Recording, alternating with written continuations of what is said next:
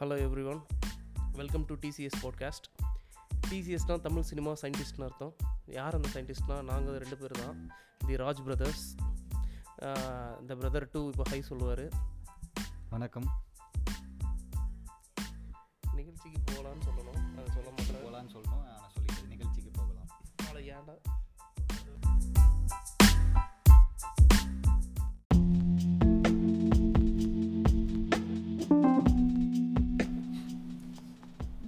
சினிமாவோட குவாலிட்டி என்னோட ஒப்பீனியன் படி இப்போ வர வர ரொம்ப ஹிட்டிங் ஆல் டைம் லோ கீழ்த்தரமாக இருக்குன்றீங்க.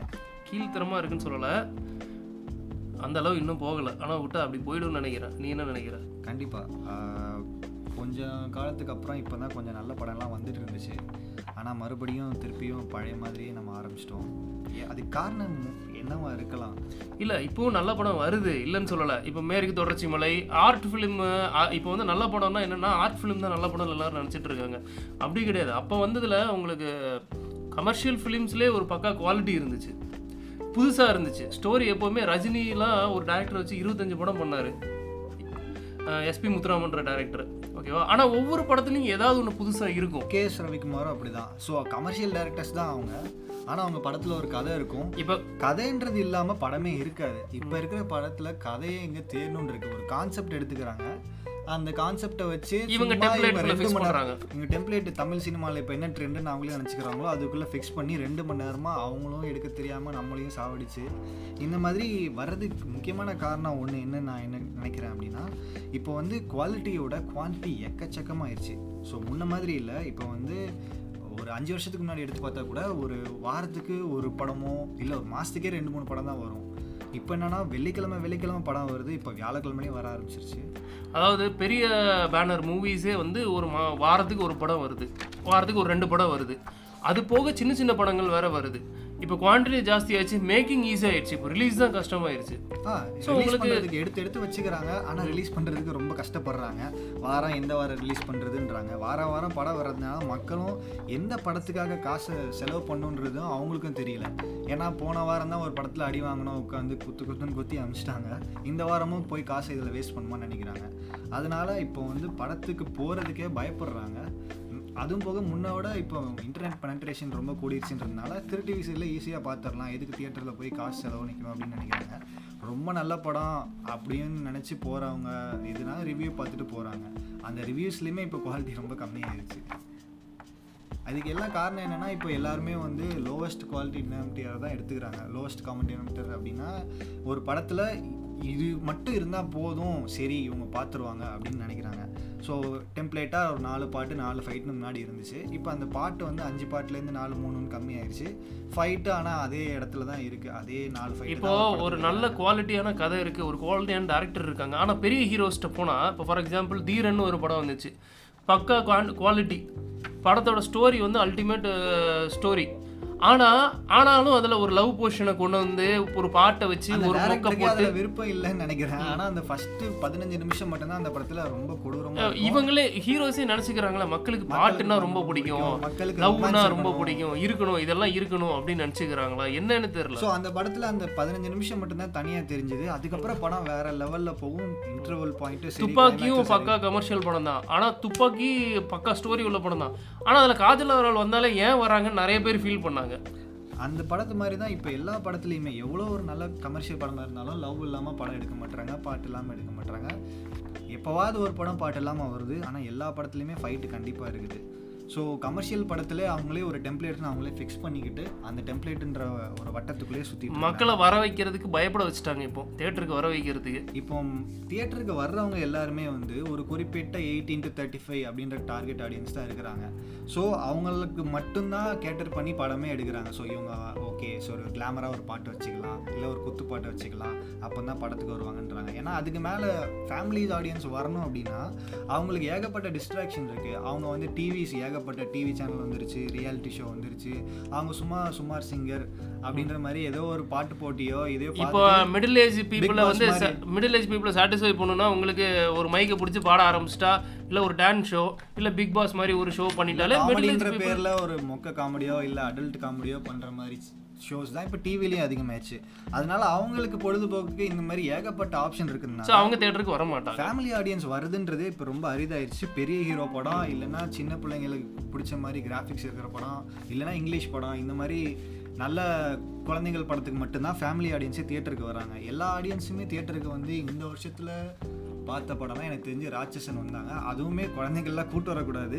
ஆனாலும் அந்த படம் நல்லா இருக்குது ரொம்ப நல்லா இருக்குன்னு ஒரு வேர்ட் ஆஃப் மவுத் வந்ததுனால வந்தாங்க. மற்றபடி பெரிய ஹீரோஸ் படத்துக்கு மட்டும்தான் இப்போ ஃபேமிலி ஆடியன்ஸ் வராங்க. ஆனால் இந்த பெரிய ஹீரோஸ் படமுமே வந்து அந்த டெம்ப்ளேட்டுக்குள்ளே சிக்கிட்டு தான் இருக்குது.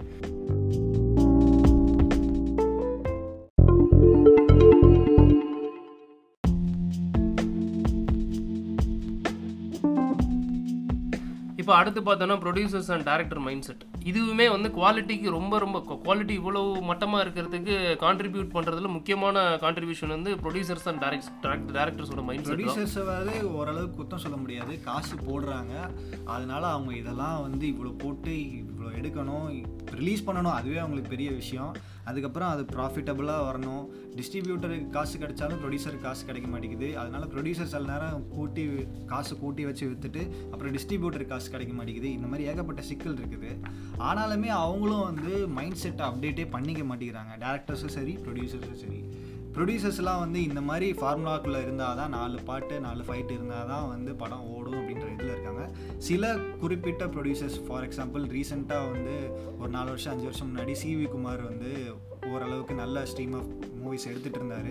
ஆனால் இப்போ அவர் அவ்வளோவா எடுக்கிறதில்ல இப்போ சசிகாந்த்னு ஒருத்தர் வந்து ஒய்னா டெக்ஸில் ஓரளவுக்கு நல்ல படமாக தான் எடுத்துகிட்டு இருக்காங்க.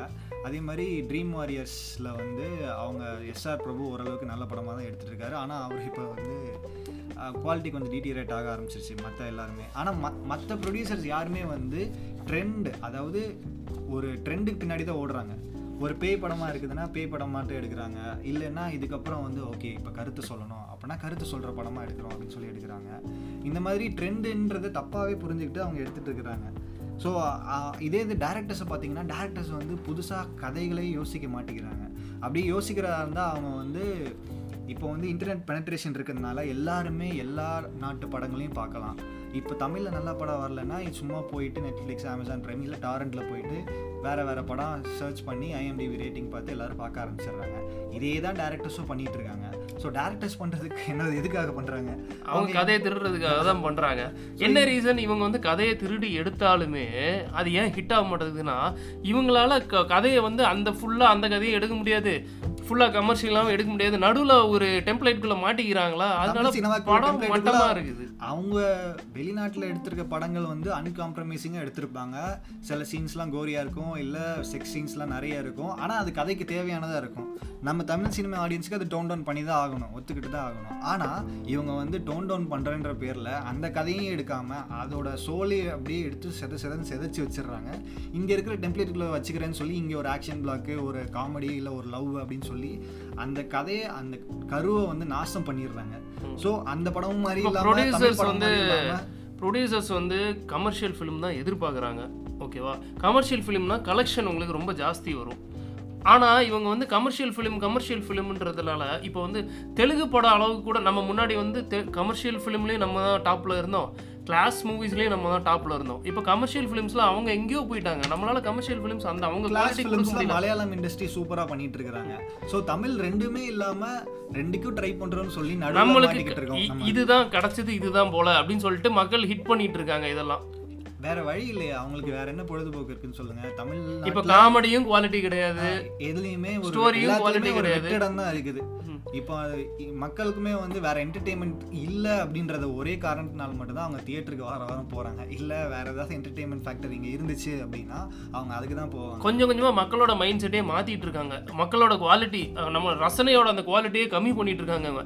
சும்மா ஒரு மொக்க காமெடியா வந்துட்டு இருக்க இடத்துல சுமாரான ஒரு காமெடி வந்தா கூட ஒரு செம காமெடி செம காமெடின்னு சிரிக்கிறாங்க காமெடியும் சிரிக்க வச்சிடுறாங்க. அந்த மாதிரி சிரிக்க வச்சனால தான் இப்போ வந்து சந்தானம் அப்படியே எடுத்து வச்சு அதுக்கப்புறம் அவர் ஹீரோ ஆகணும்னு நினைச்சு அவர் அந்த காமெடி பண்ணாம போயிட்டாரு. இப்போ யோகி பாபா அந்த மாதிரி அந்த ஸ்பேஸ்ல வந்து பிக்கப் இப்ப பண்ணாரு. ஹீரோவாயி இப்போ அவரே ஹீரோ ஆகுறாரு. அவர் ஹீரோவாயி சீரியஸா நடிச்சா கூட காமெடியா தான் இருக்கு பாக்குறது அதுக்கப்புறம் இந்த இடத்துல நான் சூரிய பத்தி பேச விரும்பல. நம்ம வந்து அவர் இந்த லெவலுக்குள்ளே வரல. அவர். ஒரே ஒரு படத்துல காமெடி ஒர்க் அவுட் ஆனதுனால இவ்வளவு படமா நடிச்சிட்டு இருக்கான்றது ஒரு ஆச்சரியமான விஷயம் தான் இதே இது ஒரு ஹீரோவா இருந்தா ஒரு படம் மட்டும் ஓடி அதுக்கப்புறம் மற்ற படத்துல எதுலயுமே ஒழுங்கா பெர்ஃபார்ம் பண்ணலாம் ஃபீல்டே இருக்க மாட்டாங்க. ஆனா அவர் ஒரு ஆச்சரியமா மக்கள் இப்போ டேரக்டர்ஸுக்கும் சரி ப்ரொடியூசர்ஸ் ஹீரோக்கும் வேற ஆப்ஷனே கிடையாது.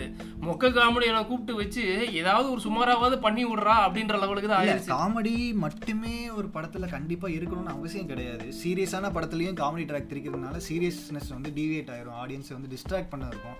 ஆனால் அதெல்லாம் புரிஞ்சிக்கவே மாட்டேங்கிறாங்க. காமெடி ட்ராக் வேணும் அப்படின்னு சொல்லி ஃபோர்ஸ்ஃபுல்லாக அவங்க புகுத்துறதுனால தான் அந்த படத்தோட சோலும் கெட்டு போயிடுது இவங்களும் இந்த காமெடியும் ஒர்க் அவுட் ஆகலை. காமெடின்ற பேரில் இவங்க வந்து பாடி ஷேமிங் பண்ணுறாங்க இல்லைன்னா கலாய்க்கிறேன்ற பேரில் மொக்க போடுறாங்க.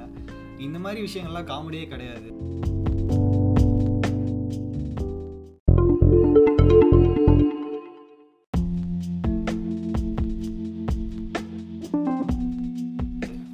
டேரக்டர்ஸ் அப்டேட் ஆக மாட்டேறாங்க அவ்வளோதான் மெயினான ஷார்ட்டாக சொல்லணும்னா டேரக்டர்ஸ் அப்டேட் ஆக மாட்டுறாங்க இப்போ ஹரி வந்து சிங்கம் ஒன்று எடுத்தார்.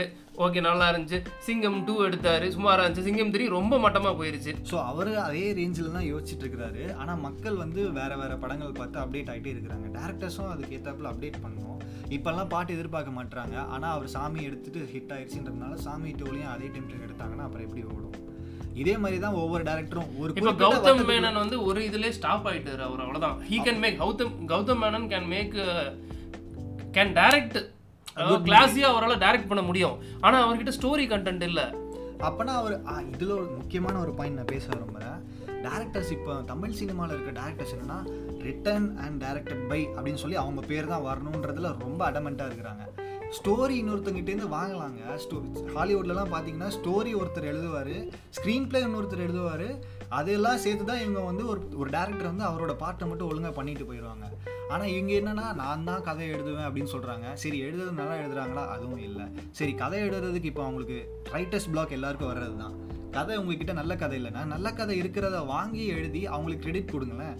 இவங்க கிரெடிட் கொடுக்காதனால கதையை கொடுக்கறதுக்கு யாரும் ரெடி இல்லை. இவங்க கதையை திருடி எடுத்துருவாங்கன்ட்டு. அதை பற்றி நம்ம தனி டாபிக்கே பேசணும். ஆமா. இல்ல இவங்களே இவங்க நினைச்சுக்கிறாங்க. ரிட்டன் அண்ட் டைரக்டட் பைனா தான் இவங்களுக்கு பேர் வரும் அப்படின்னு சொல்லிட்டு. அப்படிலாம் கிடையாது. அலைப்பாயுதே படத்துல ஸ்டோரி எழுதுனது ரெண்டு பேர். மணிரத்னம் ஜஸ்ட் கோ ரைட்டர் தான் அதுல. அந்த மாதிரியே அவங்க ஃபாலோ பண்ணலாம் மணிரத்னம் கூட இப்போ ரீசெண்டாக நடித்த ரீசெண்டாக எடுத்த செக்கச்சவந்த வானத்துலேயுமே ரெண்டு பேர் தான் கதை எழுதியிருக்கிறாங்க. அவரே அவ்வளோ பெரிய ஆள். அவரே வந்து கொலாபரேட் பண்ணுறதுக்கு ரெடியாக இருக்கும்போது மற்ற டேரக்டர்ஸ் ஏன் அதை வந்து விட்டு கொடுக்கவே தயங்குறாங்க? கிரெடிட்ன்றது வந்து டைரக்ஷனுக்கு தான் உங்களுக்கு கிரெடிட் உங்களுக்கு உங்களோட கிராஃப்டே டைரக்ஷன் தான். ஸோ உங்களுக்கு ரைட் அவங்க பேர் வாங்கிடுவாங்கன்னு பயப்படுறாங்களா? என்ன? அதான் கிரெடிட் ஷேர் பண்ணுறதுக்கே தயங்குறாங்க. அதனால தான் இப்போ திருடி வர்ற வாய்ப்பு எல்லாம் நிறைய சம்பவங்கள்லாம் நிறைய அதான். நேரோ மைண்டட் மென்டாலிட்டி அவ்வளவுதான். அதான். கொஞ்சம் ப்ராட் மைண்டா இருந்தா தான் தமிழ் சினிமாவோட குவாலிட்டி இருக்கும். அவங்களும் வளருவாங்க. இப்போ இதே கேரக்டர் தான் நம்ம ஹீரோஸ் கிட்டே வருது. மல்டி ஸ்டார்ன்ற சப்ஜெக்டே இங்கே தமிழ் சினிமாவில் இப்போ வரைக்கும் செக்கச்சவந்தவானம் இப்போ ரீசெண்டாக வந்துச்சு. அதுக்கு அது அத்தி பொத்தாப்புல தான். வேற எந்த ஹீரோஸுமே ஸ்க்ரீன் ஸ்பேஸ்லாம் ஷேர் பண்ணிக்க மாட்டேங்கிறாங்க. கொலாபரேட் பண்ணுறா தாங்க இங்கே நல்ல கண்டென்ட்டே வரும். ஒரு மியூசிக் டேரக்டர் கூட பண்ணுறீங்களா அது ஒரு கொலாபரேஷன் தான். அது மாதிரி தான் ஒரு ரைட்டர் கூட கொலாபரேட் பண்ணுறது அதையே அவங்க டேரக்டர் சேர்த்துக்க மாட்டேங்கிறாங்கன்னா அப்புறம் நல்ல கண்டென்ட் எப்படி வரும்? ஸோ கொலாபரேஷனுக்கு அவங்க ஒத்துக்கணும். அப்போ டேரக்டர்ஸ் அவங்களோட மைண்ட் செட்டை கொஞ்சம் ப்ராட் ஆகணும் இப்போ ரீசெண்டாக ஒரு படம் பார்த்தேன். ஜிவின்னு ஒரு படம். சின்ன படம் தான் அதில் எப்படின்னா டேரக்டர் வந்து ஒரு தனி ஆள் ரைட்டர் வந்து இன்னொரு ஆள். ரைட்டர் ஃபுல் ஸ்டோரி எழுதி கொடுத்துருக்காரு அது நல்ல ஸ்டோரி தான். டேரக்டர் அது நல்லா எக்ஸிக்யூட் பண்ணியிருக்காரு ஒரு சின்ன பட்ஜெட்டில் எவ்வளோ பண்ண முடியுமோ அவ்வளோக்கு அவ்வளோ நல்லா பண்ணியிருக்காங்க ரெண்டு பேருமே சேர்ந்து தான் கிரெடிட் எடுத்துக்கிறாங்க. ரெண்டு பேருமே சேர்ந்து தான் அடுத்த படத்துக்கு சைன் பண்ணிட்டாங்க. ஸோ இந்த மாதிரி ரெண்டு பேருமே வளரணும்னு நினைக்கிறாங்க. கௌதம் மேனன் சார்லாம் இப்போ வந்து வேற ஏதாவது ஒரு ரைட்டர் கூட கொலாபரேட் பண்ணியிருந்தாருன்னா இந்த இடத்துக்கு எனக்கு தெரிஞ்சு நல்லா வந்திருப்பாங்க அவரோட அவரோட டைரக்ஷன் குவாலிட்டி பத்தி அவரே அவருக்கே தெரியல. அவர் டேரக்டர் ஆகணும் டேரக்டர்லேருந்து ப்ரொடியூஸ் ஆகி காசையும் பார்த்துடலாம் அப்படின்னு சொல்லியே நிறைய பேர் வந்து டேரக்ஷனையும் ஒழுங்காக பார்க்க முடியாமல் ப்ரொடக்ஷன் செலவுகள் அந்த டென்ஷன்லேயும் மாட்டிக்கிட்டு அவரோட படம் எதுவுமே இப்போ ரிலீஸ் ஆகவே இல்லை. அவர் ப்ரொடக்ஷனில் வந்த கார்த்திக் நாராயணோட ரெண்டாவது படத்தையும் ரிலீஸ் பண்ண மாட்டேங்கிறாங்க. இதுலலாம் நம்ம ரஜினியோட பாலிசி தான் ஃபாலோ பண்ணோம். ரஜினி பாருங்க கடைசி வரைக்கும் அவர் நடிக்க மட்டும் தான் செஞ்சாரு. அவருக்கு தெரியலன்னா ஓகே நம்மளுக்கு இது this is not my cup of tea அப்படின்னு சொல்லிட்டு அவர் ஒதுங்கிடுறாரு. அவர் ப்ரொடியூஸ் பண்ணல. அவர் டைரக்ட் பண்ணல. ஏதோ ஒரு படம் டைரக்ட் பண்ணாரு நினைக்கிறேன் வள்ளின்னு சொல்லிட்டு. அது எத்தனை எத்தனை படங்களுக்கு அப்புறம். ஸோ அதனால என்ன தெரியுமோ அதை மட்டும் பண்ணிட்டு அதுலேயே சக்ஸஸ் ஆக ட்ரை பண்ணணும். எல்லா இதுலேயும் கொஞ்சம் நான் தான் பேர் எடுப்பேன். பேரை வந்து ஷேர் பண்ணிக்கிறதுக்கு தயங்குறாங்க. எத்தனையோ நல்ல ரைட்டர்ஸ் இருக்கிறாங்க. ப்ரொடக்ஷன்ன்றது நம்மளுக்கு தெரியாது. ஓகேவா இந்த இடத்துல வந்து வெற்றிமாறன் வந்து ஓரளவுக்கு நல்லா பண்றாருன்னு தோணுது. ஏன்னா அவர் வந்து அவரோட கதைகள் இல்லாம ம- இன்னொரு விசாரணை வந்து ஒரு நாவலோட கதை தான் இப்போ அவர் எடுத்துட்டு இருக்கிற அசுரன் படமும் ஒரு நாவலோட கதை தான் வட சென்னை வட சென்னை அவரோட ஓன் ஸ்கிரிப்ட் தான். ஆனா அது ரொம்ப வருஷமா வச்சிருந்தாரு. ஸோ ஓன் ஸ்கிரிப்ட்னாலுமே அவர் வந்து எவ்வளவு கிரவுண்ட் ஒர்க் பண்ணியிருக்காரு. யார்கிட்டலாம் போய் கதை கேட்டாருன்ற மேட்டர் வரைக்கும் அவர் சொன்னாரு வெளியில. ஸோ இந்த வருஷத்துல ஒரு வித்தியாசமான படம் ஒரு நல்ல படம் வந்து சூப்பர் டீலக்ஸ் அவரே வந்து நாலு டேரக்டர் கிட்ட கதையை கொடுத்து கொலாபரேட் பண்ணி தான் அந்த படத்தை எடுத்திருக்கிறாரு. ஸோ பேர் நான் மட்டும்தான் எடுத்துப்பேன். ரைட்டர்ஸ்க்கு ஷேர் பண்ண மாட்டேன்னு சொல்றது இதுக்கப்புறமும் இப்படியே நிலைச்சதுன்னா கதை இருக்காது. கதை நல்லா இல்லைன்னா படம் ஓடாது. குவாலிட்டி ஓகே உங்க பேரை வச்சுட்டு வருவாங்க கொஞ்ச நாளைக்கு. அதுக்கப்புறம் அது அழிஞ்சு போயிடும். அது அழிஞ்சு போயிடும் இப்போ வந்து கடைசியா கௌதம் மேனன் ரிலீஸ் பண்ண படம் எதுன்னு எனக்கு சத்தியமா ஞாபகம் இல்லை. அச்சம் என்பது மடைமிடா கௌதம் மேனன் படம்னு சொன்னா நான் ஒத்துக்க மாட்டேன். இப்போ இணை நோக்கியம் பாயிண்டாடாவும் அதே கதை மாதிரி தான் தெரியுது. அதையும் ரிலீஸ் பண்றேன் ரிலீஸ் பண்றேன்னு சொல்றாங்க. ரிலீஸ் பண்ணல. துருவ நட்சத்திரம் வரவே வரப்போகுதுன்றாங்க. துருவ நட்சத்திரம் வரவே இல்லை. ஸோ இப்போ அவரை எடுத்து அடுத்து என்ன பண்ண போறான்னு தெரியல. அவர் ப்ரொடக்ஷனில் வந்த கார்த்திக் நரேனோட படத்தையும் அவர் ரிலீஸ் பண்ணல. ஸோ எல்லாமே பாதி பாதியாக தான் இருக்குது. அவரோட அவ- ஆனா அவர் ஒரு பிரில்லியண்டான டேரக்டர் போன வாரம் கூட நம்ம முன்னதே படம் உட்காந்து பார்த்தோம். அது இப்போவுமே வந்து ஒரு இப்போ வரைக்கும் அது ஆடியன்ஸை ஈர்த்து இருக்க மாதிரி தான் ஸ்டோரி ஸோ அந்த மாதிரி ஒரு படம் போனதே தெரியல. அவ்வளவு ஃபாஸ்டா ஸோ போகுது காக்க காக்க வேட்டையாட விளையாடு இந்த மாதிரி படங்கள்லாம் எடுத்து அவர்கிட்ட டைரக்ஷன் ஸ்கில்ஸ் டேரக்ஷன் ஸ்கில்ஸ் நல்லா இருக்குது. ஸோ அதை வந்து அவர் தக்க வச்சுக்கிறதுக்கு என்ன பண்ணுமோ core core story core script என்னடா இவருக்கெல்லாம் அட்வைஸ் பண்றீங்களேன்னு இல்ல நினைச்சுக்காரு ஆடியன்ஸ் தெரியாம இருக்கும். நாங்க ஒரு ஆடியன்ஸா தான் நாங்க பேசிட்டு இருக்கோம். நாங்க ஒண்ணு பெரிய நாங்கெல்லாம் இல்ல. படம் வந்துச்சுன்னா மொத வாரமே போற ஆள் தான். ஏன் எங்களுக்கு வரலன்றது தான் எங்களோட கோவமே தவிர அவர் ஏன் இந்த தேவையில்லாத விஷயத்தெல்லாம் தலையில ஏத்திக்கிறாரு? டைரக்ஷன் மட்டும் எடுத்துக்கிட்டோம். கதை இன்னொருத்தருந்து வாங்கி பண்ணட்டும். நமக்கு என்ன தேவை? நம்ம ஜிவிஎம் படமும் போக மாட்டோமா? அந்த மாதிரி தான் டைரக்டர் போய் கௌதம் மேனனாலே போதும். அதுவே ஒரு பிராண்ட் ரிட்டர்ன் அண்ட் டைரக்டர் போய்லாம் நான் எதிர்பார்க்கல. இந்த சேம் கோஸ் ஃபார் செல்வராகவன். அவரும் வந்து கொலாபரேட் பண்ணலாம். அவர் ஆக்சுவலாக கொலாபரேட் பண்ண ரெடியான ஆள் தான் நினைக்கிறேன். அவரும் பண்ணால் நல்லா இருக்கும். வேற வேற என்ன மாதிரி பிரச்சனைகள்லாம் இருக்கு? Producers and director hero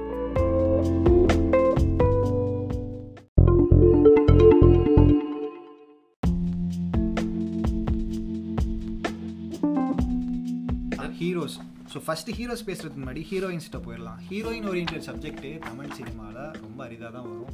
heroine ஒரு இந்த சப்ஜெக்ட் வராதது காரணம் ஹீரோயின்ஸ் மட்டுமே வச்சு ஆடியன்ஸ் போய் பார்க்க மாட்டாங்க. நம்ம சைடில் கொஞ்சம் தப்பு இருக்குது. ஆனால் ஹீரோயின்ஸ் வந்து அவங்களுக்கு எவ்வளோ மார்க்கெட் இருக்குன்றது தெரிஞ்சு அதுக்கேற்றாப்புல கதைகளை சூஸ் பண்ணாங்கன்னா நிறைய ஹிட் படம்லாம் வரதான் செய்யும். ஆரம் நல்லா இருந்துச்சுன்னு போனாங்க. ஸோ நயன்தாரா வந்து அந்த மாதிரி ஸ்ட்ரிங் ஆஃப் மூவிஸ் நல்லா எடுத்துகிட்டு இருந்தாங்க. ஆனால் இப்போ வந்து மறுபடியும் அவங்க ஃபார்ம் அவுட் ஆன மாதிரி தான் தெரியுது இண்டிவிஜுவல் மூவிஸில் ஜோதிகா இப்போ ரெண்டாவது ரவுண்ட் வந்திருக்காங்க. அவங்களும் எத்தனை நாளைக்கு கருத்து சொல்லியே படம் எடுக்கலாம்னு நினச்சிட்டு இருக்காங்க தெரியல. சொல்லிக்கிட்டே இருந்தாலும் வேலைக்கு ஆகுது. நடுவில் கருத்து இப்போ வந்து- ஜாக் பாட்டுன்றது கமர்ஷியல் மூவி தானே அது? அது இப்போ லேட்டஸ்ட்டாக அது ஒரு வித்தியாசமான அவங்களோட இதுலேருந்து வித்தியாசமான கதை மாதிரி தான் தெரியுது. ஆனால் அதுவுமே வந்து அது எதுக்காக அது வந்து அந்த அளவுக்கு வரல எதிர்பார்த்த அளவுக்கு இந்த ஒரு ரெண்டு மாசத்துலயே எத்தனை ஜோதிகாவோட படங்கள் மட்டுமே வந்திருக்குன்னு வச்சு பாருங்களேன். இந்த ஒரு வாரம் ரெண்டு வாரத்திலே வந்து போன வாரத்துக்கு முந்தின வாரம் தான் ஜாக்பாட் வந்துச்சு. அதுக்கு ஒரு ரெண்டு மூணு வாரத்துக்கு முன்னாடி வந்து ராட்சசின்னு ஒரு படம் வந்து அது நெட்லேயே இப்போ அமேசான் ப்ரைம்ல ரிலீஸ் ஆயிடுச்சு. ஸோ இத்தனை மாதிரி ஓரளவுக்கு கொஞ்சமாவது ரிலீஸ் பிளானிங்ன்றது இருக்கணும். அடுத்த வருஷம் தீபாவளிக்கு இந்த வருஷமே படம் எடுத்து வச்சிடுறாங்க ஹாலிவுட்லலாம். அந்த அளவுக்கு இல்லைன்னாலும் ஓரளவுக்காவது ரிலீஸ் இந்த டேட்டுன்னு ஃபிக்ஸ் பண்ணிட்டு அந்த டேட்டில் வேற ஏதாவது இருக்குதா அப்படின்னு சொல்லி பார்த்துட்டு அதுக்கேற்றாப்புல அவங்க பிளான் பண்ணணும். தொடர்ந்து படங்கள் வந்தாலும் போக மாட்டாங்க. விஜய் ஜோதிகா வந்து அவங்களுக்கு வந்து லேடிஸ் ஆடியன்ஸ் இருக்காங்க. அதனால நாங்க வந்து இப்படிதான் பண்ணணும் அப்படின்னு சொல்லிட்டு அவங்களோட மைண்டை கொஞ்சம் ப்ராட் பண்ணணும். லேடிஸ் ஆடியன்ஸ் எக்ஸாம்பிள் லேடிஸ் ஆடியன்ஸ்னு சொல்லிட்டு அவங்க கருத்து சொல்றேன்னு சொன்னா லேடிஸ் ஆடியன்ஸ்க்கு போர் அடிச்சிடாது. அது பார்க்க வர மேல் ஆடியன்ஸும் அவங்க வந்து அவங்களே கேட்டு பண்ற மாதிரி படம் எடுத்தாதான் அடுத்து ஒரு ஃபீமேல் ஓரியன்ட் சப்ஜெக்ட் வரும்போது மொத்தமா போய் பார்ப்பாங்க. இல்லைன்னா லேடிஸ் மட்டுமே பார்ப்பாங்க. ஒரு படத்துல கருத்து சொல்லுங்க இன்னொரு படத்தை கமர்ஷியலா எடுங்க. இந்த நயன்தாராவோட கோலமாவு கோகிலா வந்து நல்ல எக்ஸாம்பிள் அந்த படம் வந்து ஒரு ஹீரோயின் வந்து அதுவும் டாப்பில் இருக்கிற ஹீரோயின் எடுத்து பண்ணதுனால தான் அந்த ஜான்ரே வந்து ஓரளவுக்கு ஹிட் ஆச்சு. எனக்கு தெரிஞ்சு ரெண்டு மூணு பொண்ணுங்க கூட அந்த படம் நல்லா இருந்துச்சு ரொம்ப நல்லா இருந்துச்சுன்னு சொன்னாங்க. ஸோ அந்த மாதிரி ஒரு ஒரு கெட்ட ஷேடில் ஹீரோயினை காட்டுறதுனால தமிழ்நாட்டில் ஓடாது அதெல்லாம் வந்து சூப்பர்ஸ்டிஷன் தான். ஸோ படத்தோட கதை மட்டும்தான் அந்த கேரக்டர் அந்த கதை வந்து அவங்களுக்கு பொருந்ததா? அவ்வளோதான் மற்றபடி இவங்க நல்லவங்களாக தான் இருக்கணும் இவங்க கருத்து சொல்லணும் அப்படின்றதெல்லாம் நம்மளாக உருவாக்கிக்கிட்டது தான். ஸோ அவங்களும் கொஞ்சம் மாறணும். மற்றபடி டெம்ப்ளேட் மூவிஸை குறைச்சிக்கிட்டு அவங்க வந்து நல்ல கதைகளை சூஸ் பண்ண ஆரம்பித்தாலே இப்போ கேம் ஓவர் ஹீரோயின் சப்ஜெக்ட் தான். அது அந்த ஜான்ருக்குள்ளே ஃபெய்த்ஃபுல்லாக இருந்ததுனால ஓரளவுக்கு அது மூணு லாங்குவேஜில் ரிலீஸ் பண்ணி நல்லா ஓடி இருந்துச்சுன்னு சொல்லலாம். ஸோ அந்த மாதிரி ஓரளவுக்கு சூஸ் பண்ணி நடித்தாங்கன்னா ஹீரோயின்ஸும் நல்லா வரலாம்.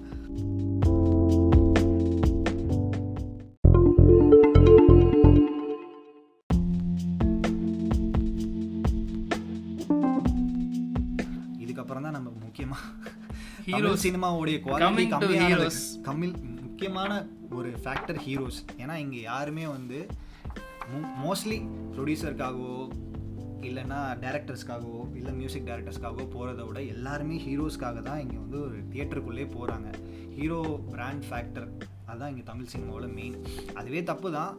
ஆனால் அவங்களும் வந்து சில தப்புகள்லாம் பண்ணுறாங்க ஸோ லாஸ்ட்டு ஒரு அஞ்சு ஆறு வருஷமாக ஹையஸ்ட் கிராசிங் ஃபிலிம்ஸ் லிஸ்ட் எடுத்து பார்த்தா ரஜினி இல்லைன்னா பாகுபலி அப்படின்னு வருது. இது இதுக்கு முன்னாடி போய் பார்த்தோன்னா கடைசியாக விஜய் அஜித்தில் வந்து விஜய்க்கு வந்து துப்பாக்கி அந்த வருஷத்தோட ஹையஸ்ட் கிராசிங் ஃபிலிம் அஜித்துக்கு வந்து மங்காத்தா அந்த வருஷத்தோட ஹையஸ்ட் கிராசிங் ஃபிலிம் மாதிரி இருந்துச்சு. இது விக்கிபீடியில் போட்டிருக்காங்க. எந்த அளவுக்கு உண்மைன்னு தெரியல. ஆனால் நீங்கள் அந்த அந்த பேட்டர்ன் நீங்கள் பார்த்தீங்கன்னா ஒன்று கமல் ரஜினி இல்லைன்னா ஒரு பாகுபலி மாதிரி ஒரு ஒரு கமர்ஷியல் படம். குழந்தைங்களும் ஃபேமிலியோடு எல்லாரும் போனதுனால ஹையஸ்ட் கிராசிங் ஃபிலிமாக இருக்குது. ஸோ இதனால் இந்த ஜென்ரேஷனில் இருக்கிற ஆக்டர்ஸ் யாருமே வந்து ஒன்று ஒரு எக்ஸ்ட்ராடினரியான ஸ்கிரிப்டை சூஸ் பண்ணோம் இல்லைன்னா பயங்கரமாக கமர்ஷியல் படம் எடுக்கிறாங்கன்னா அதில் எல்லாருக்குமே பிடிக்கிற மாதிரி இருக்கணும். ஆனால் இவங்க எல்லாருமே வந்து கமர்ஷியல் படம்னா வந்து ஃபைட்டு பாட்டு அது மட்டும்தான் அவங்க அந்த வட்டத்துக்குள்ளே தான் சிக்கிட்டு இருக்கிறாங்க. புதுசாக வர டேரக்டர் கூட ரஜினி மாதிரியான பெரிய பெரிய சூப்பர் ஸ்டார்ஸே வந்து கொலாபரேட் பண்ண ஆரம்பிச்சிட்டாங்க. ஸோ ரஞ்சித்தாக இருக்கட்டும் இப்போ ரீசெண்டாக கார்த்திக் சுப்ராஜ் கூட இருக்கட்டும் அவரே வந்து கார்த்திக் சுப்ராஜ் அப்புறம் முருகதாஸ் அப்படி மாதிரி வெரைட்டியான புது டேரக்டர்ஸ் கூட கொலாபரேட் பண்ண ஆரம்பிச்சார். இதே இது நம்ம விஜய் அஜித்லாம் வந்து இப்போ தான் வந்து ஸ்டார்ட்டே பண்ணியிருக்கிறாங்க எனக்கு கேட்டால் ஒரு நாலு அஞ்சு வருஷம் லேட்டுன்னு தான் சொல்லணும். இந்த விஷயத்தில் சூர்யா வந்து ரொம்ப பின்தங்கி இருக்கிறாரு. Suriya first okay he was choosing very quality content அவர் கமர்ஷியலா மாறி அவர் வந்து விஜய மாதிரியே வரணும் அப்படின்றதுனால தான் இப்போ அவரோட சூர்யாவுக்கு பேர் வந்ததே வந்து அவர் வித்தியாசமான கதைகள்ல நல்லா நடிச்சதுனால தான் இப்போ வந்து அவர் வந்து கமர்ஷியலான கதையில விஜயோட ஃபார்முலா ஃபாலோ பண்ணுன்றாரு விஜய் அவரோட ஃபார்முலா ஃபாலோ பண்ணா அவருக்கு கரெக்டாக இருக்குங்க சூர்யாவுக்கு எப்படி கரெக்டாக இருக்கும்? அவருக்கு மார்க்கெட்டே வேற இவரோட மார்க்கெட் வேற. ஸோ அவரும் வந்து அவரோட தவ இப்போ கடைசி வந்து மைக்கில் பேசணுன்றது தான் இப்போ ட்ரெண்டு விஜயோட படம் எல்லாத்துலேயுமே கடைசி வந்து அவர் மைக்கில் பேசிடுவார் மக்கள்கிட்ட பேசிடுவார் அதையே பார்த்துட்டு தானும் சூடு போட்டுக்கிட்ட மாதிரி இப்போ வந்துச்சு என்ஜிகே படம். கடைசி அவர் மைக்கில் பேசுகிறாரு இது அந்த படம் ஜென்ரலி ஓகே ஒரு டீட்டெயிலிங் இல்லை ஒன்றும் இல்லை. விஜய் மாதிரி பண்ணணுன்றதுக்காக எல்லாத்தையும் கொண்டு வந்து இன்சர்ட் பண்ண மாதிரியே இருந்துச்சு. ஸோ அதான் அவங்க வந்து அவங்க தீரன் படம் ஆக்சுவலி சூர்யாவுக்கு வந்து அதான் சொன்னாங்க. அதான் இந்த அந்த மாதிரி விஷயத்துல கார்த்தியை பாராட்டலாம். எல்லா ஒரு இப்போ பயங்கரமான ட்ரெண்டில் இருக்கிற வினோத்துக்கு அப்போவே நோட்டீஸ் பண்ணி அவருக்கு ஒரு சான்ஸ் கொடுத்தாரு. அதே மாதிரி தான் இப்போ மாநகரம் படத்தோட டேரக்டருக்கும் ரெண்டாவது படம் கைதி கார்த்தி தான் கொடுத்துருக்காரு. மெட்ராஸ் வந்து ரஞ்சித்துக்கு ஃபஸ்ட்டே தான் அவர் வந்து இன்ட்ரடியூஸ் இன்ட்ரடியூஸ் பண்ணல. ஆனால் நோட்டீஸ் பண்ணி ஒரு பெரிய ஹீரோ அவருக்கு சான்ஸ் கொடுத்தாரு. ஸோ அந்த மாதிரி இளம் ட நடிகர்கள்லாம் வந்து லேட்டஸ்ட்டாக நல்ல படம் எடுத்திருக்க டேரக்டர்ஸ் கூட கொலாபரேட் பண்ணுறதுக்கு அவங்க வந்து இல்லை நான் இந்த மாதிரி ஃபார்முலா படத்தில் தான் நடிப்பேன்னு இல்லாமல் அவங்க கூட கொலாபரேட் பண்ணால் அவங்க கிட்ட இருக்கிற படத்தில் நீங்கள் ஜாயின் பண்ணிங்கன்னா அது ஒரு புதுசாக ஒரு வேறு டைமென்ஷனில் அது ஒரு ஹிட் ஆகும். ஆனால் அவங்க அதுக்கு இன்னும் ரெடி ஆகலை. விஜய் இப்போ வந்து அடுத்து மாநகரம் டைரக்டர் கூட கொலாபரேட் பண்ணுறதா பேசிகிட்டு இருக்காங்க. அஜித் சார் இப்போ வந்து ஹெச் வினோத். கூட ரெண்டு படம் கொலாபரேட் பண்ணியிருக்காரு. ஸோ இதெல்லாம் ஒரு நல்ல தொடக்கம்னு சொல்லலாம். ஆனால் இது அவங்க கொஞ்சம் முன்னாடியே பண்ணியிருந்தா இன்னும் கொஞ்சம் நல்ல அவுட்புட் வந்திருக்கலாம். ஸோ அவங்க கம்ஃபர்ட் ஜோனை விட்டு தாண்டியே வர மாட்டேங்கிறாரு. விஜய் சார் பார்த்தீங்கன்னா முருகதாஸ் இல்லைன்னா வந்து ஆட்லி. அவங்க ரெண்டு பேரும் வச்சு எடுத்தாங்கன்னா ஓகே முதலுக்கு மோசம் இல்லை. படத்தில் ஏதோ கதைன்னு ஏதோ இது இருக்கும். முன்ன மாதிரி இல்லை. ஸோ உள்ள ஆடியன்ஸ் உள்ளே கூட்டு வந்துடுவாங்க அவங்கள வந்து நல்லா கேட்டர் பண்ணிடுவாங்க. அது ஆடியன்ஸ் வந்து குழப்பி விட்டுறாங்க. இது நல்லா இருக்கா இல்லையான்ற ஒரு மேட்டரே கிடையாது. என்டர்டெய்னிங்காக இருக்கும் அதாவது முத தடவை மட்டும் தான் பார்க்க முடியும். இன்னைக்கு எடுத்துக்கிட்டாலும் சரி ஒரு துப்பாக்கியும் சரி ஒரு கில்லியும் சரி எத்தனை தடவைனாலும் பார்க்கலாம். இதே அந்த இது ஒரு மாதிரியான தெரி ஒரு- படத்தை பார்க்க முடியாது. அதே தான் மெர்சலுக்கும் சொல்லலாம்.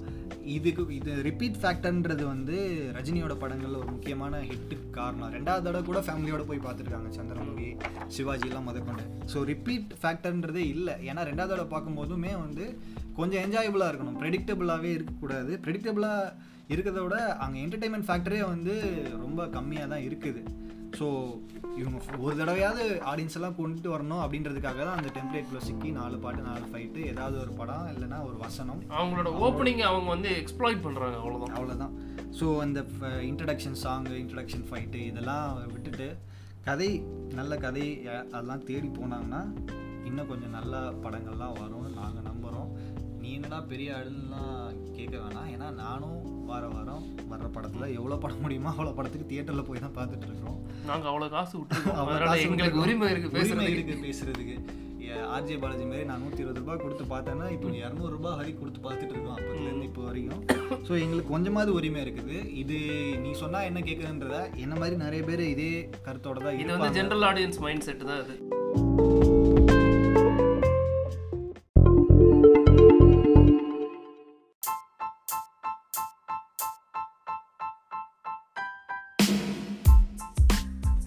இது மாதிரி சில தப்புகளை திருத்திக்கிட்டிங்கன்னா பார்க்குறவங்களுக்கு கொஞ்சம் கஷ்டமாக இல்லாமல் இருக்கும்.